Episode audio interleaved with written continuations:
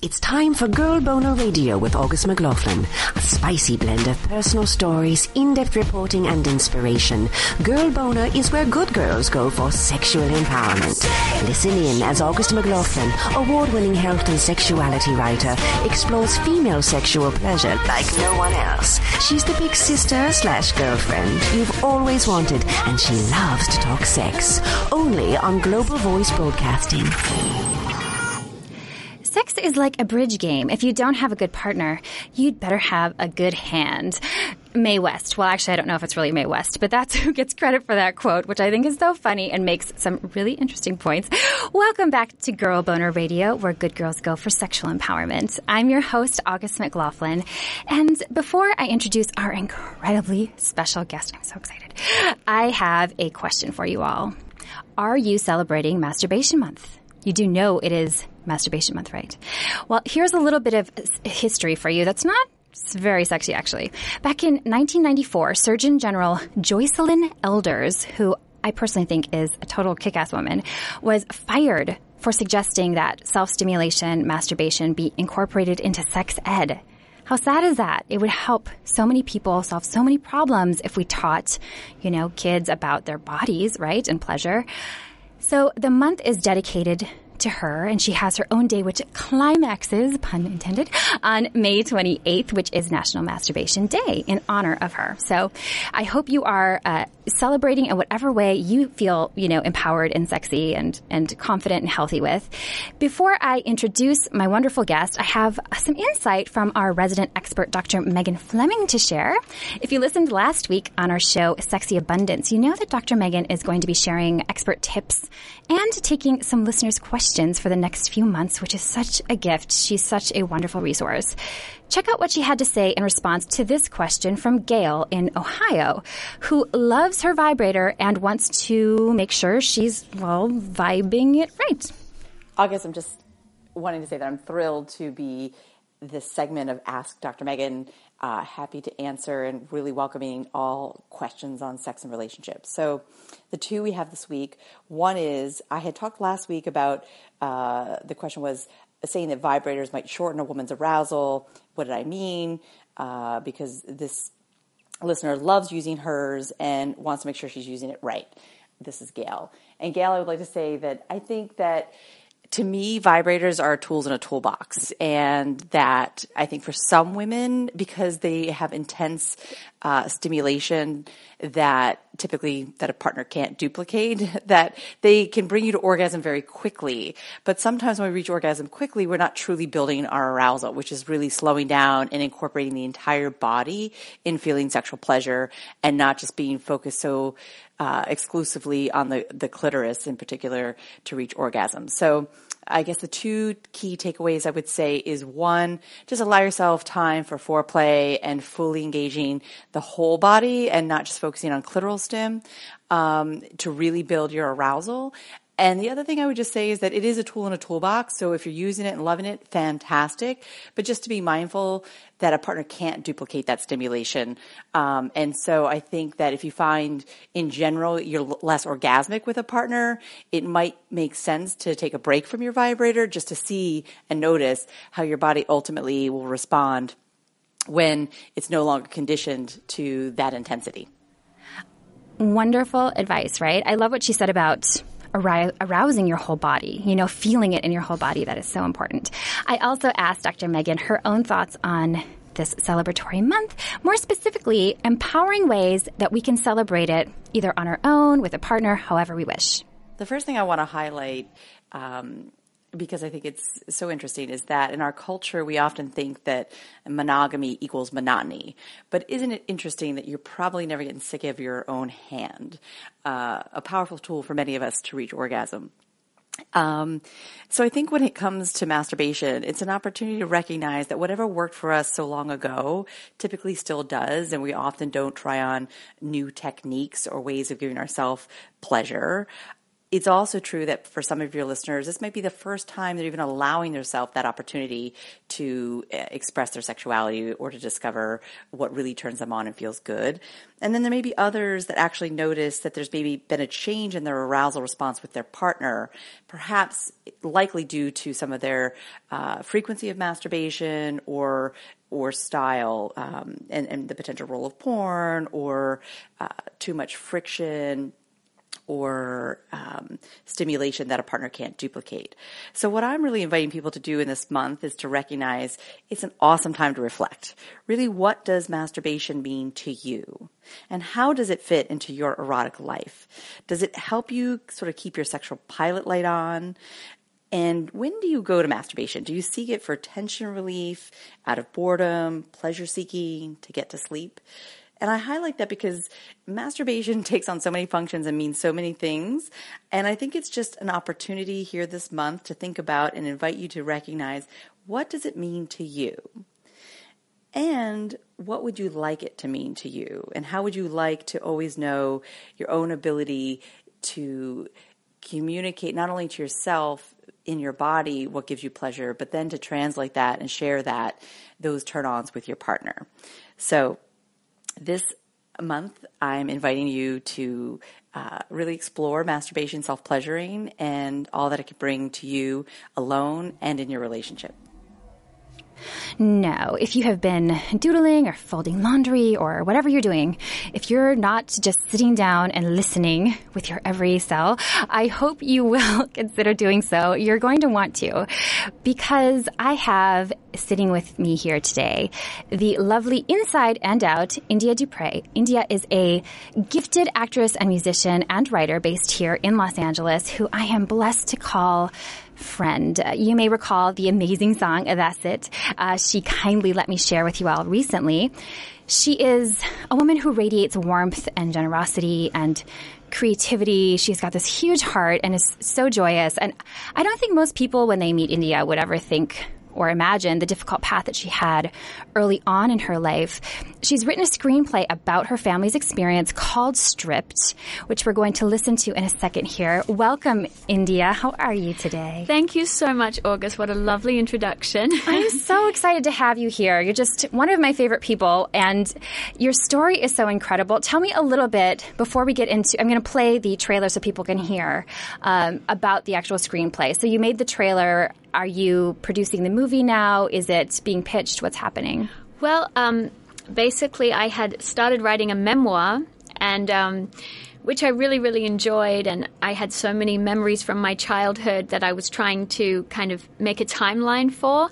Um, and it all felt a little overwhelming. So a screenplay with the maximum pages of 120 just seemed so much more easier to put all my memories and thoughts and stories into. So that's how it came about. But my screenplay, I have recently finished it. I just submitted it to and a, a, screenwriting award show called The Nicholls. And um, I'm just starting to meet with producers right now to try to get it produced in Australia.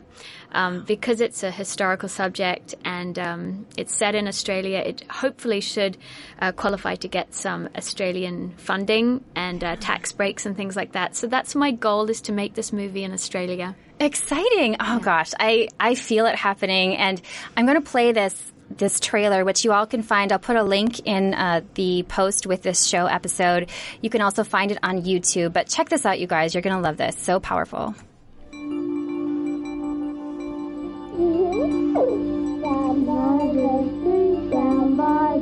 I was four when our doctor said we should move to Australia to clear up my asthma. He referred us to the Fairbridge Society, who offered Mum a job there as a teacher. So Mum, my brother, my sister, and I took off to the other side of the world. But when we got there, to the middle of nowhere, they ripped up our mum's letter of employment, took her away from us, and forced her and other screaming mothers onto a bus. And we were left in the blistering heat with hundreds of other kids. Then they put us to work.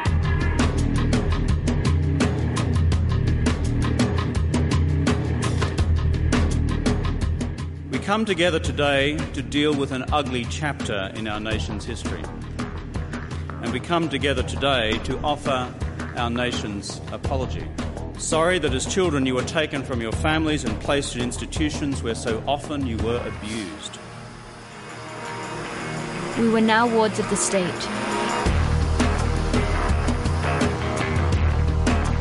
To have any chance of getting us back, Mum needed a house and a job, but unemployment was at an all time high.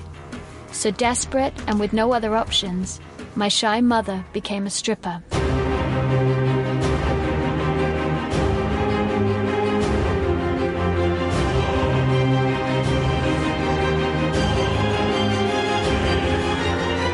This is the story about how she stole us back. About how we hitchhiked over the Nullarbor, the longest road in the world. About our life on the run from the government. And how along the way, she somehow managed to become an Australian icon.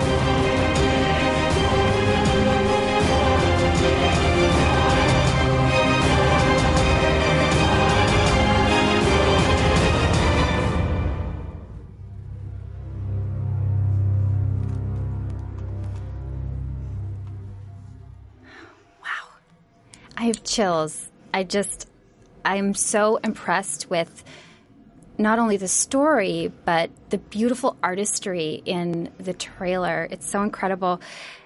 There's so many questions arise when I think about what I do know of your story. Four years old, do you remember life before you were taken?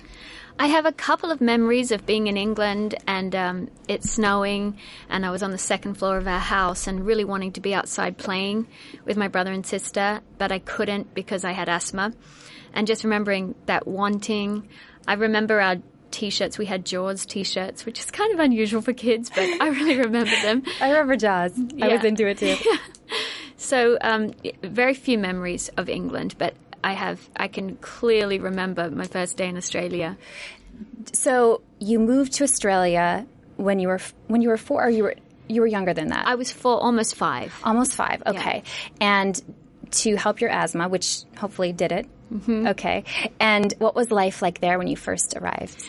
Well, um, what had happened is back in England, um, because of my asthma, a doctor that we were going to had recommended this place called the Fairbridge Society, and we had no idea what it was. But he said, "Hey, it's a place in Australia where they'll set you up with a job and a place to live, and um, you know they're just trying to fill up the country." And it sounded like an amazing opportunity. So my mum went about doing all the uh, references needed and X-rays and medical checks and everything needed, custody records, um, so that we could eventually fly to Australia as part of an assisted um, travel program. So she had to come up with like 200 pounds, which was a lot of money back then. So we did garage sales and she actually sold her front lawn grass and, um, you know, everything to come up with the money. And we finally got the money and we went. Um, but part of the deal with going on an assisted package like that is you couldn't leave the country for two years because they wanted you to come and try it out. So your passports kind of became invalid when you got there. But we didn't really, we, you know, my mum had stars in her eyes. She was like, oh, Australia, this is going to be wonderful. India will get better. Uh, we'll have this great life by the beach. And so, we, you know, we went, but we knew nobody in Australia. And we were pretty naive, you know. Um, so we traveled to Perth, which is Western Australia. And, um, when we got there, we were taken on a bus just miles and miles and miles inland, which just felt like the outback. There was nothing around. There was just trees and just dirt road and no shops, nothing. And uh, we got to this camp in the very late at night, and it was just all very, very odd. Um, and my mum was a Mormon at the time, so she had um, she wore long dresses, no makeup. Um, we we weren't born Mormons, but um, she was converted about four years before we went to Australia. Now, was she uh, married or? Yes, she Okay.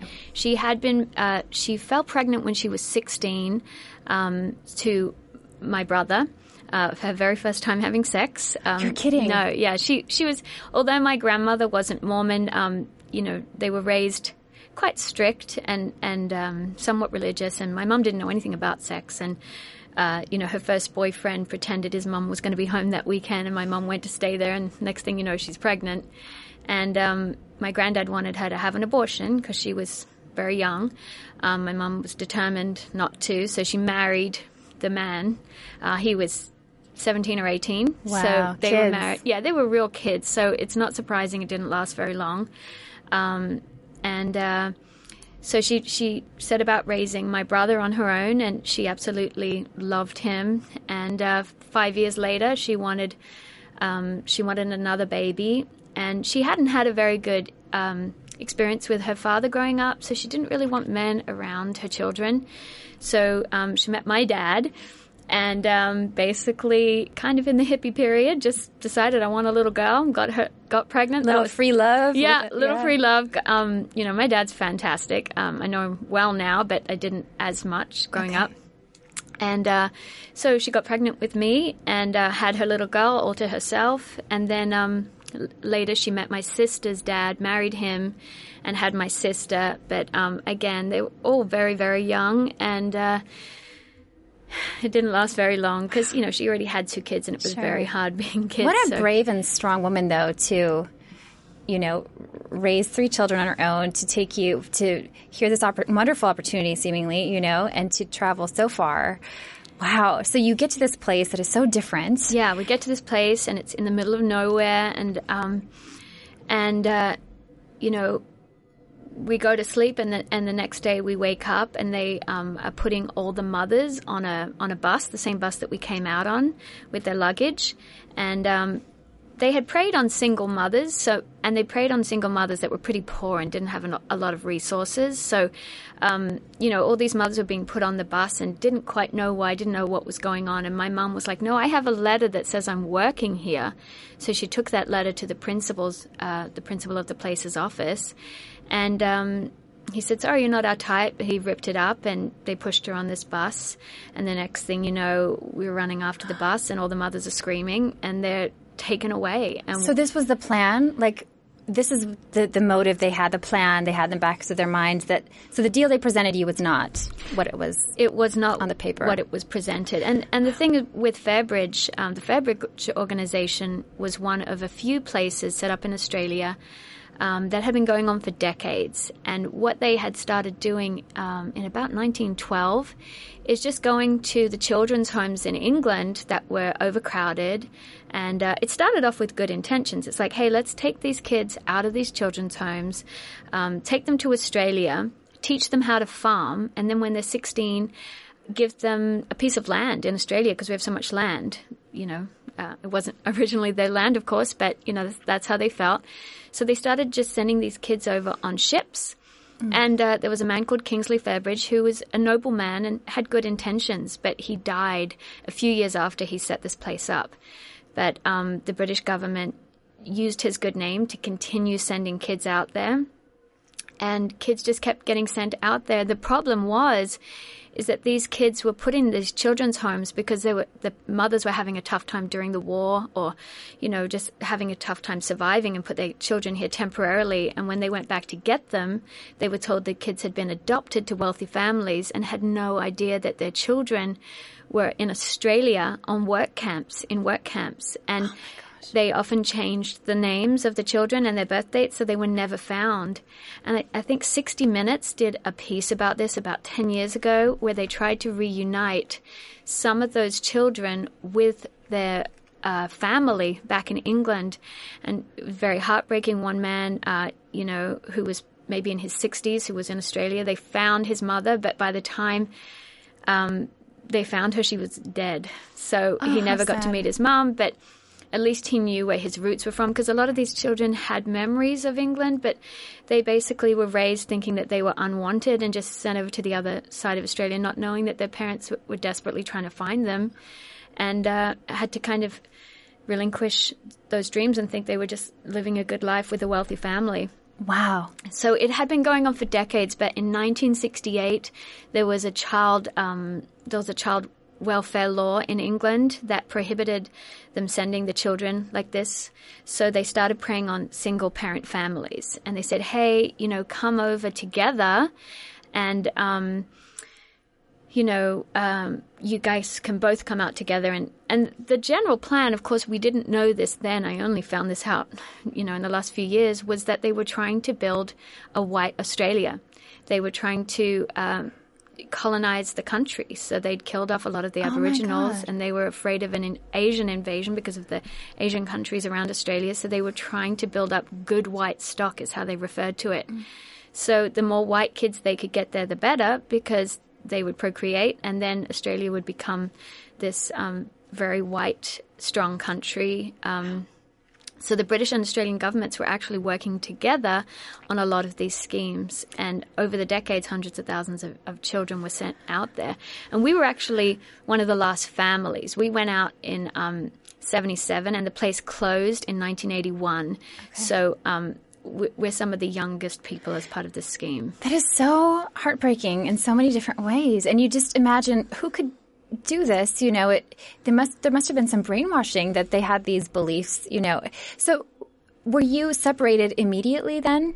Yeah, so basically the next day they took they took our mum, um, and uh, she was taken to a place called a migrant hostel, which is where they took took the women, and they basically said, you have a little bit of time here to, to live for free, but then you have to go find your own home and a, a job, and when we deemed that that is fit enough, we'll return your children. So they were, you know, although they'd um, and they had like a, a fake contract that my mum had signed relinquishing her rights to us that um, I've seen the contract because that's that's the crazy thing. Um, I, I started to think that I must have imagined all of this happened because they told us our mom was dead. There so You're- many things. they told you your mom was dead. Yeah, they told us so mom you're was dead. Mm-hmm. so you're almost five years old. Do you remember the day that you were taken, like separated?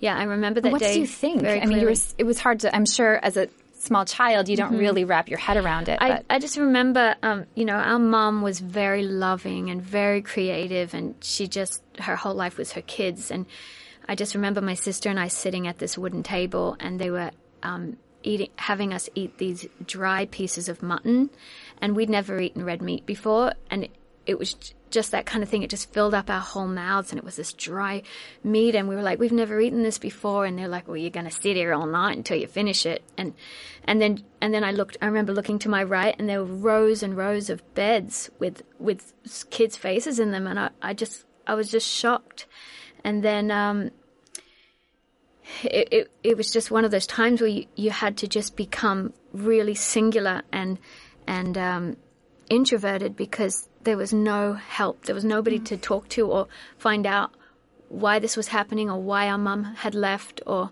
we just we had no idea. We'd gone from this very bustling city in England to to a place that was in the middle like another of nowhere. planet to a little kid, you know. So, what did you do while you were there? I know I read uh, because there's different terms people have used on online. Forgotten Australians is one, I guess. The lost innocence. I read. And I heard that some children were put into homes where they were mistreated. I mean, that is mistreatment to force you to, you know, eat certain foods, whatever. I mean, there's so many, so much that's that's um, abusive about that situation. Were you working? Was that? Did Yeah. you? What What was the work? Well, my brother was nine when we went out there, so he had the brunt of it. But um, he would work sixteen-hour days. He didn't. He wasn't given a shower for two weeks. He was um, chopping wood, lifting bricks. Um, At nine. yeah, at nine years old, building cottages, um, farming. You know, doing agricultural d- duties, um, cooking, cleaning. He was being a man. He was being a man at nine years old. And um, my sister and I, my sister clearly remembers scrubbing floors. And she's younger than you. She's younger than me, and she she still remembers that too. so she must have been what, like one or two? no, she was three. Okay. We, there's only 18 months between us, so she was three, and she clearly remembers that. And we we had to do gardening. It was just a lot of menial labor, and just and a, and a, a lot of um, abuse if you didn't do what you were supposed to do. So so awful. So you're separated. You are work. The three of you are working, and your mom is thinking she's going to be able to get you back if she can get on her feet financially. So tell us what was happening with her. Well, she had gone to the migrant hostel, and um, unfortunately, she was raped there on the first day by somebody who'd actually raped a lot of women there. Um, so she didn't want to go back there. She was taken to hospital. Um, and when she got out of hospital, she stayed in like women's shelters. And, uh, you know, she went to the unemployment office, desperate to get a job. And she had a lot of skills. Uh, before she'd had my brother, she had, um, she had worked for Oxford University Press, illustrating books, um, even at a young age. And uh, she had worked designing costumes and being a pin girl at St Martin's School of Design in London. So she she had skills, and uh, she also worked at um, a children's play group back in England. Um, so she, you know, she went into the unemployment office again in her, her kind of long dress and very Mormon looking and uh, you know gave her list of qualifications and said I, I you know uh, I'll be anything you want a nurse um, you know work with kids air steward whatever I could get and um, they uh, they said oh there's a you know there's a a queue a mile long for even the dullest of jobs unemployment was very very high and of course Australians would receive preference so she just tried to get a job um, and she saw a marquee on a club that said stripping competition, and I can't remember what the cash prize was, but it was a considerable amount, maybe five hundred dollars or something. And um, she'd never seen stripping; she didn't know what it was. She went in and applied. They said she wasn't the type again, um, but she took the clothes that she had, and she she just she was very good at making costumes, so she just cut them up, and um, she uh, went in the stripping competition and because she didn't know what it was, she was doing like ballerina turns. She she'd studied ballet, and she was, um, you know, she was dressed like a Native American doing this YMCA song, and um, and it was so unusual. She won, and um, as a result, she was offered a job at this um, club. And it was very, stripping was very different back then, especially for my mum not knowing what stripping was. I mean, it wasn't the kind of thing where they put dollar bills on your body or anybody could touch you. It was more like Flashdance where you were on stage and you did a show. Okay. And so as you know, my, because my mum was offered a job there, she started coming up with all these different um, costumes and scenarios. And she was Wonder Woman. She was a nurse. She was, you know, she she would do Girls on Film, Duran Duran. She, and it's funny when I hear songs from that period, I, I remember them from my mum's strip shows. Oh my gosh! Um, but yeah, so she she just created a whole unique stripping world, and she had a very good body. She had full breasts from having three kids, and she um, she was very slim and and she she kind of looked a little bit like Brigitte Bardot, and she um, so she had this. And you look job. a lot like her as well. Uh, you do. I, you may not see. It's hard to see. I think our our, our self compared to our families, but you're stunning, and she's I've, in the pictures. It's it's really remarkable. what a resourceful woman too. I mean, yeah. to be, and again, so brave to be somebody who has Mormon values and to jump into something that is so beyond her comfort zone. Mm-hmm. That is incredible. So you obviously learned about, or you sounds like you saw even some of her strip shows. So how did you actually? get reunited? How long were you apart? Well, we were apart for two years. Oh my gosh. Two years, yeah. My mom had tried everything to get us back, um, but again, it was run by the British and Australian government. So, and your passport was invalid and no and contact like no she, she you... wrote a lot of she wrote a lot of letters um, but i don't remember being in contact with her so um, I don't know how long we, we believed she was dead. My brother actually ran away from the place, Fairbridge, it took him days to get out, and um, he hitchhiked, and he he um, I think he got to a place where one of my mum's strip shows were because he saw it in the paper, and um, but I, he, he, didn't get to see her. So he's like ten or eleven, and he did yeah, that. Uh huh. Wow, yeah. talk about uh, almost forcing kids to grow up so mm-hmm. fast. And but obviously, you, you're all really bright kids and determined. You have your mother's determination. It sounds like. So he found out she was a stripper. Yeah. At what point did they tell you that she was deceased? Um, pretty early on, and I guess the reason they did that was to get control of the kids and to get you, you know, following orders. Because at first we were very like, well, our mum's going to get us back. You know, she won't. She she'll tell you off for the way you're treating us, and and you know, all the kids have been told the same story. So um, the way she finally got us back was, um, you know, she got this little house, this little bungalow kind of house, and she eventually got permission for us to um, come back on a 24 hour visit. And during that 24 hour visit, she fled. So we we were wards of the state, and we'd been in a few other homes besides Fairbridge. There was another place called Bridgewater.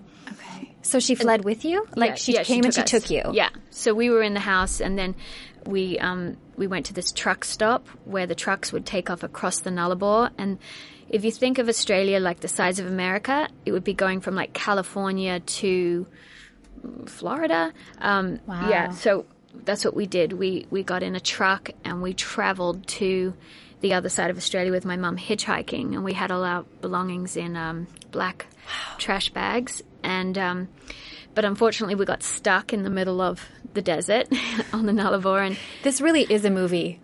I mean, everything you're saying, the the scene of her doing her first strip show, it just seems so moving and incredible and and brave. And then the heartbreak of I cannot wrap my head around what that must have been like to hear that she was gone. You know, and then to see her again. Do you remember when she came back? Um, uh, not really. I do remember being on the Nullarbor very, very clearly. I remember the trash bags that we had, and I remember we were wearing sheepskin. And when a truck came by, my mum wrote help in red lipstick and held the sheepskin up to the truck to try to get it to stop, but it didn't. It just kept going. And um, I remember we were trying to hide behind the trash bags to try to help mum get a lift um, because, you know, maybe she would have got a lift better without having three kids next to her. Um, but I, you know, there were dingoes starting to howl, and it was, was getting quite sketchy. And then I'll never forget seeing a truck that stopped at a water stop, and us just rushing to the truck, help, help, help! And he he gave us a lift, and um, and we survived. we survived, and we got to the other side of Australia, and um, and then my mum, um, you know, we didn't have anywhere to live, we didn't have any money. Um, somehow we got a tent and we lived in in tents and we just had to keep moving because um, Fairbridge Society had sent out letters to all the states saying if you see this family please let us know and the reason I know that is because um, a few years ago when I was writing the memoir I um, started to ask places in Australia if they had any records of us, and Fairbridge denied we'd ever even been there.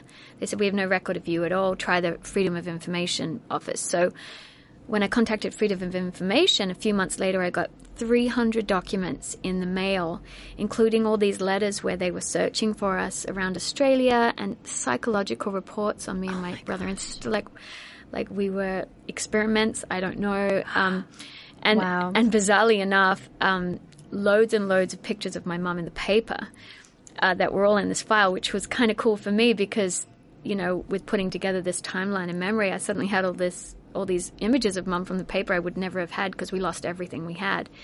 Um, and so anyway, when I got all these documents, um, it started to put a timeline together. And five years later, I contacted Fairbridge and I said, listen, my brother has never been able to leave Australia because we can't even prove we came into Australia. Um, could you please try to find our file? And there was one lady that goes, I remember your family very well. And Whoa. so she suddenly, um, a week or two later, I got a file in the mail with again loads of photocopies of mum in sexy attire um, from the papers, as if to say she was an unfit mum. how people were so people were searching for her and any clue of her. So as you were traveling and escaping and hiding, Mm-hmm. Yeah. she would work in strip clubs or Yeah.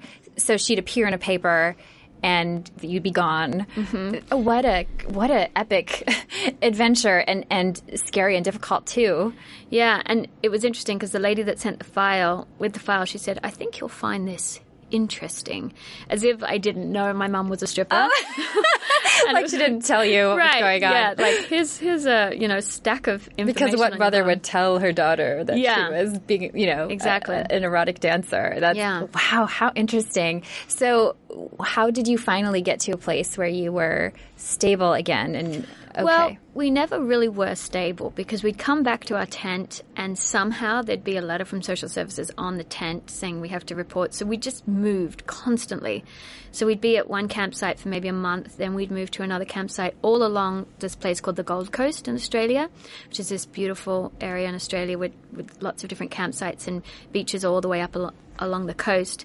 So we just kept moving, and everywhere we moved, um, you know, we'd go to a new school and um, we'd just kind of stay under the radar until, you know, they try to take us away again and then we'd move.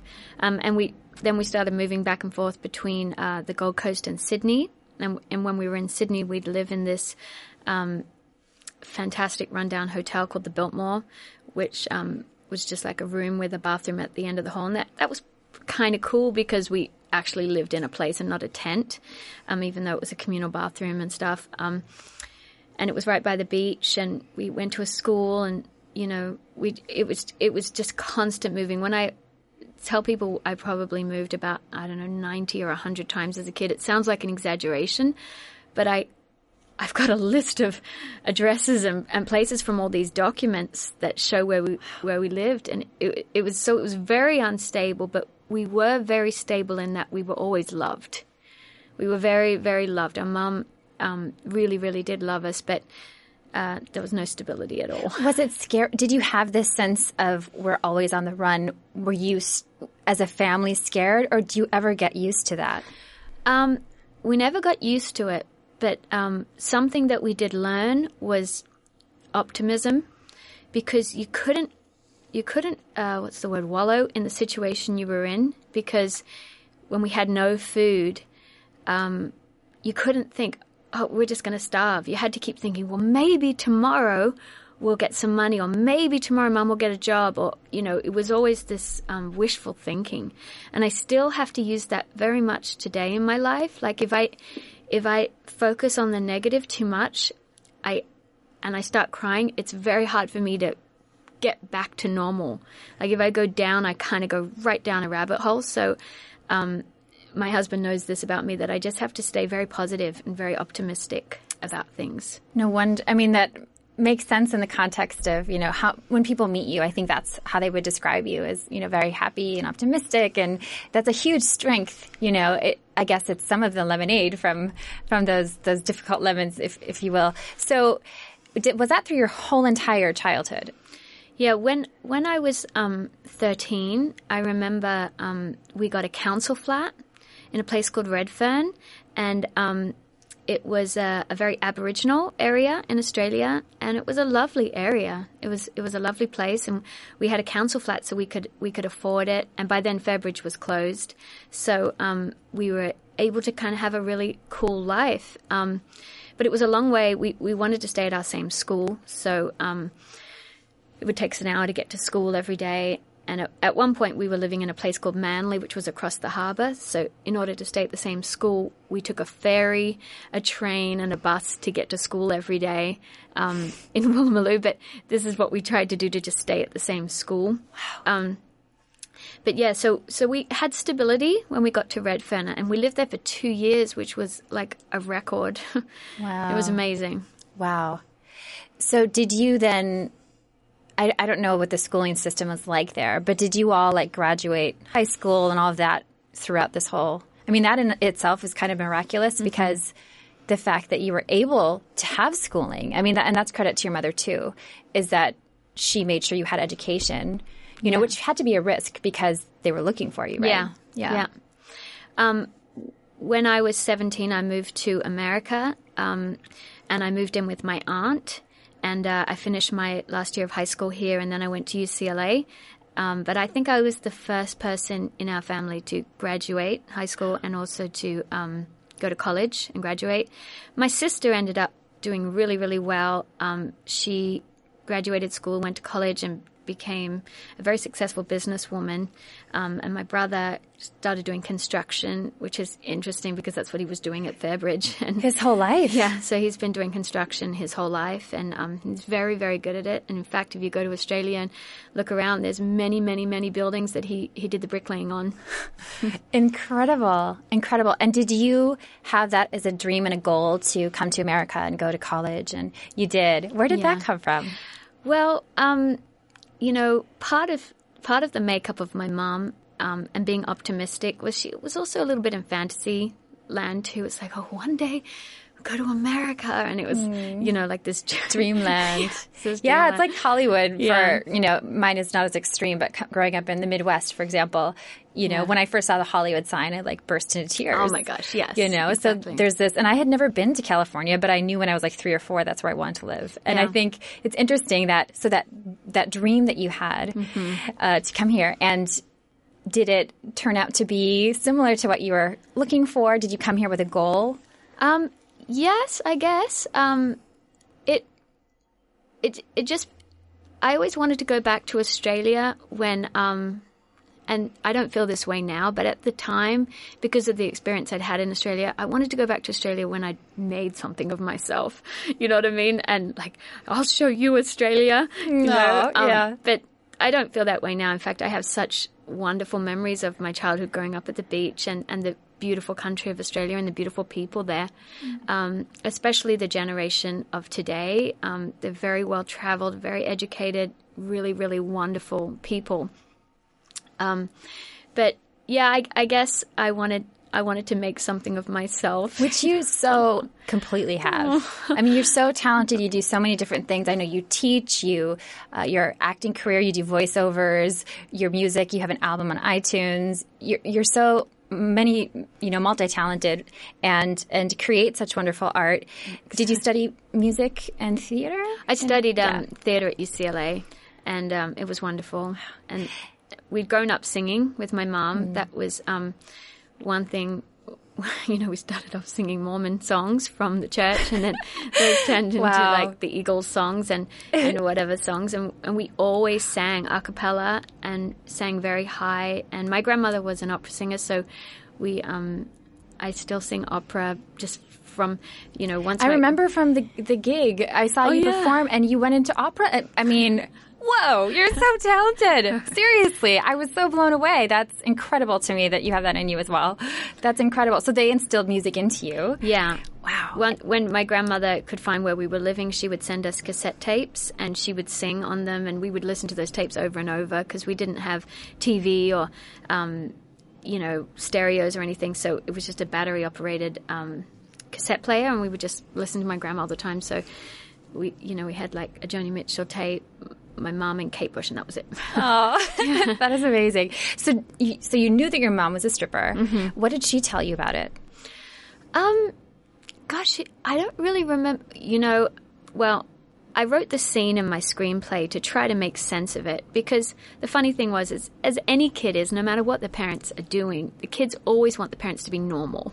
You know? That is so true. So, Yeah. my sister and I would often like try to disguise my mom's sexiness. We would try Mm-hmm. to dress her up or hide her little denim shorts, um, or you know, we Because you wa- stood out so much for it, and you so much. already were living a very Yeah. unusual life. Yeah, and there were there were times that we were really proud of it because she was like Miss Gold Coast, and she was a meter maid, which were these women that walked around in gold bikinis and gold high heels with a sash in the front, and they would put m- m- uh, money in the parking meters so that people wouldn't get tickets, so they'd keep shopping.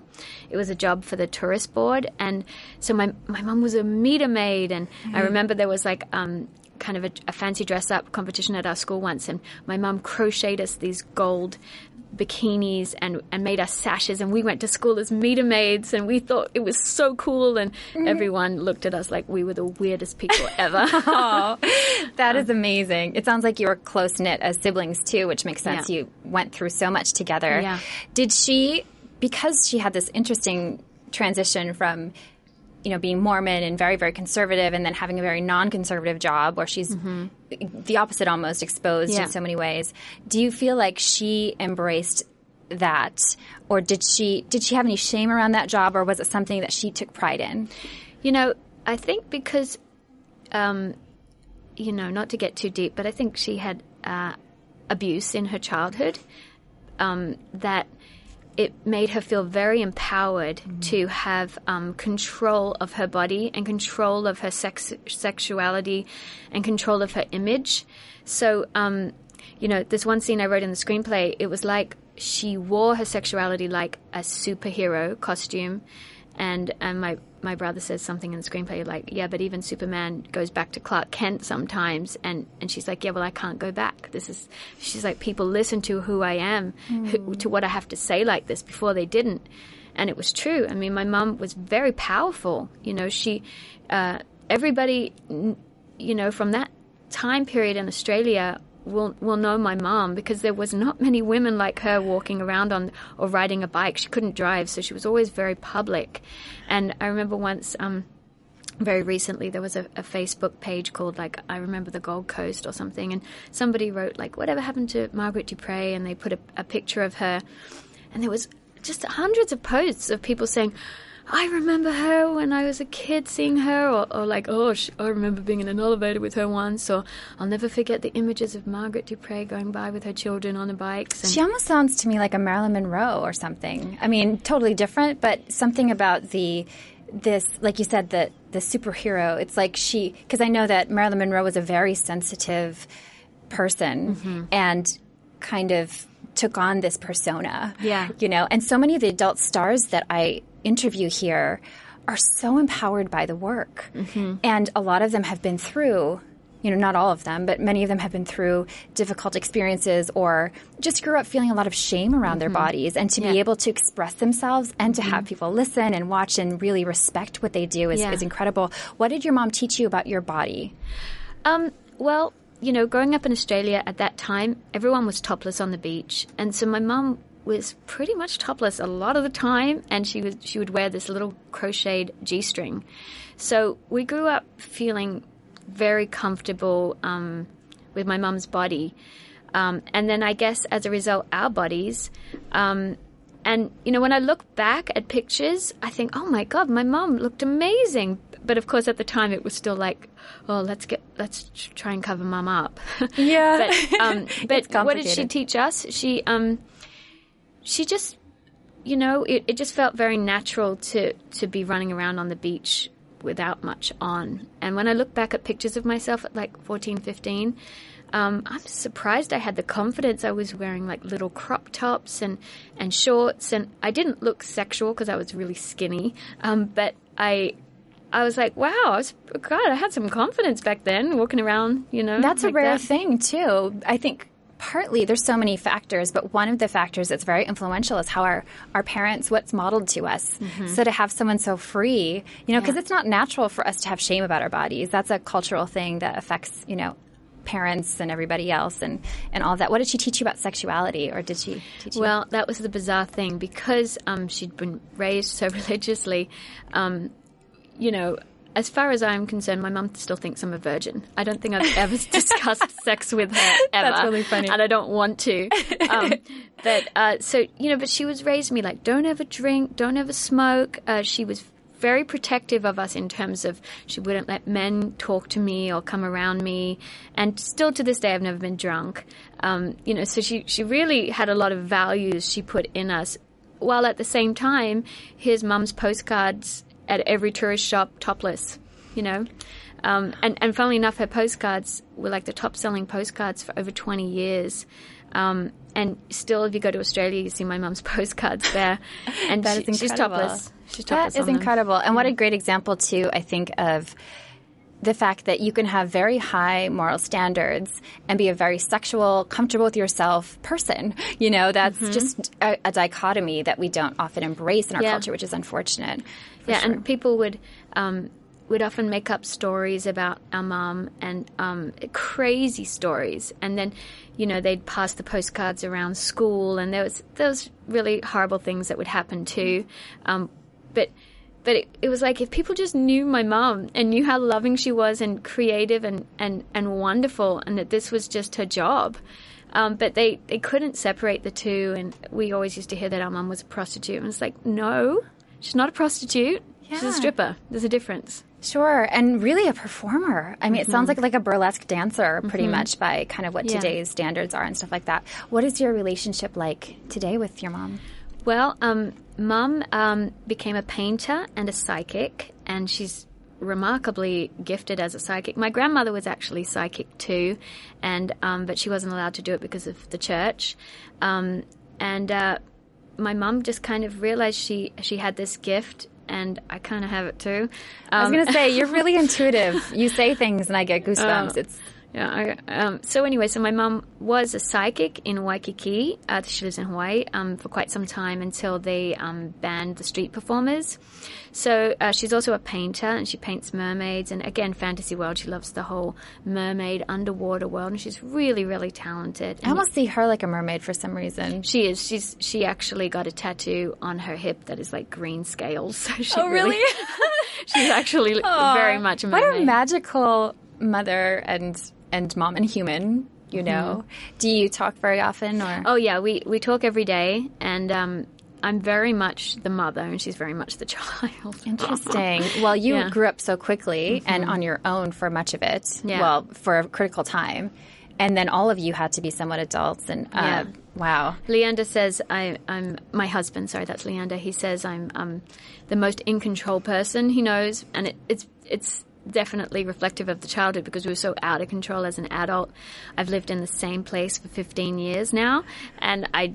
I, I like to get my mail coming at the same address. I like to get Christmas cards. I like I like somewhat control. I love your Christmas cards, by the way. Oh, they're some of the only ones that I save. Like, they're all frameable. Oh, thank you. Gorgeous. you. And your relationship with Leander is so beautiful. You're such a a neat wonderful couple. husband. Yeah. Yeah. How did you guys meet?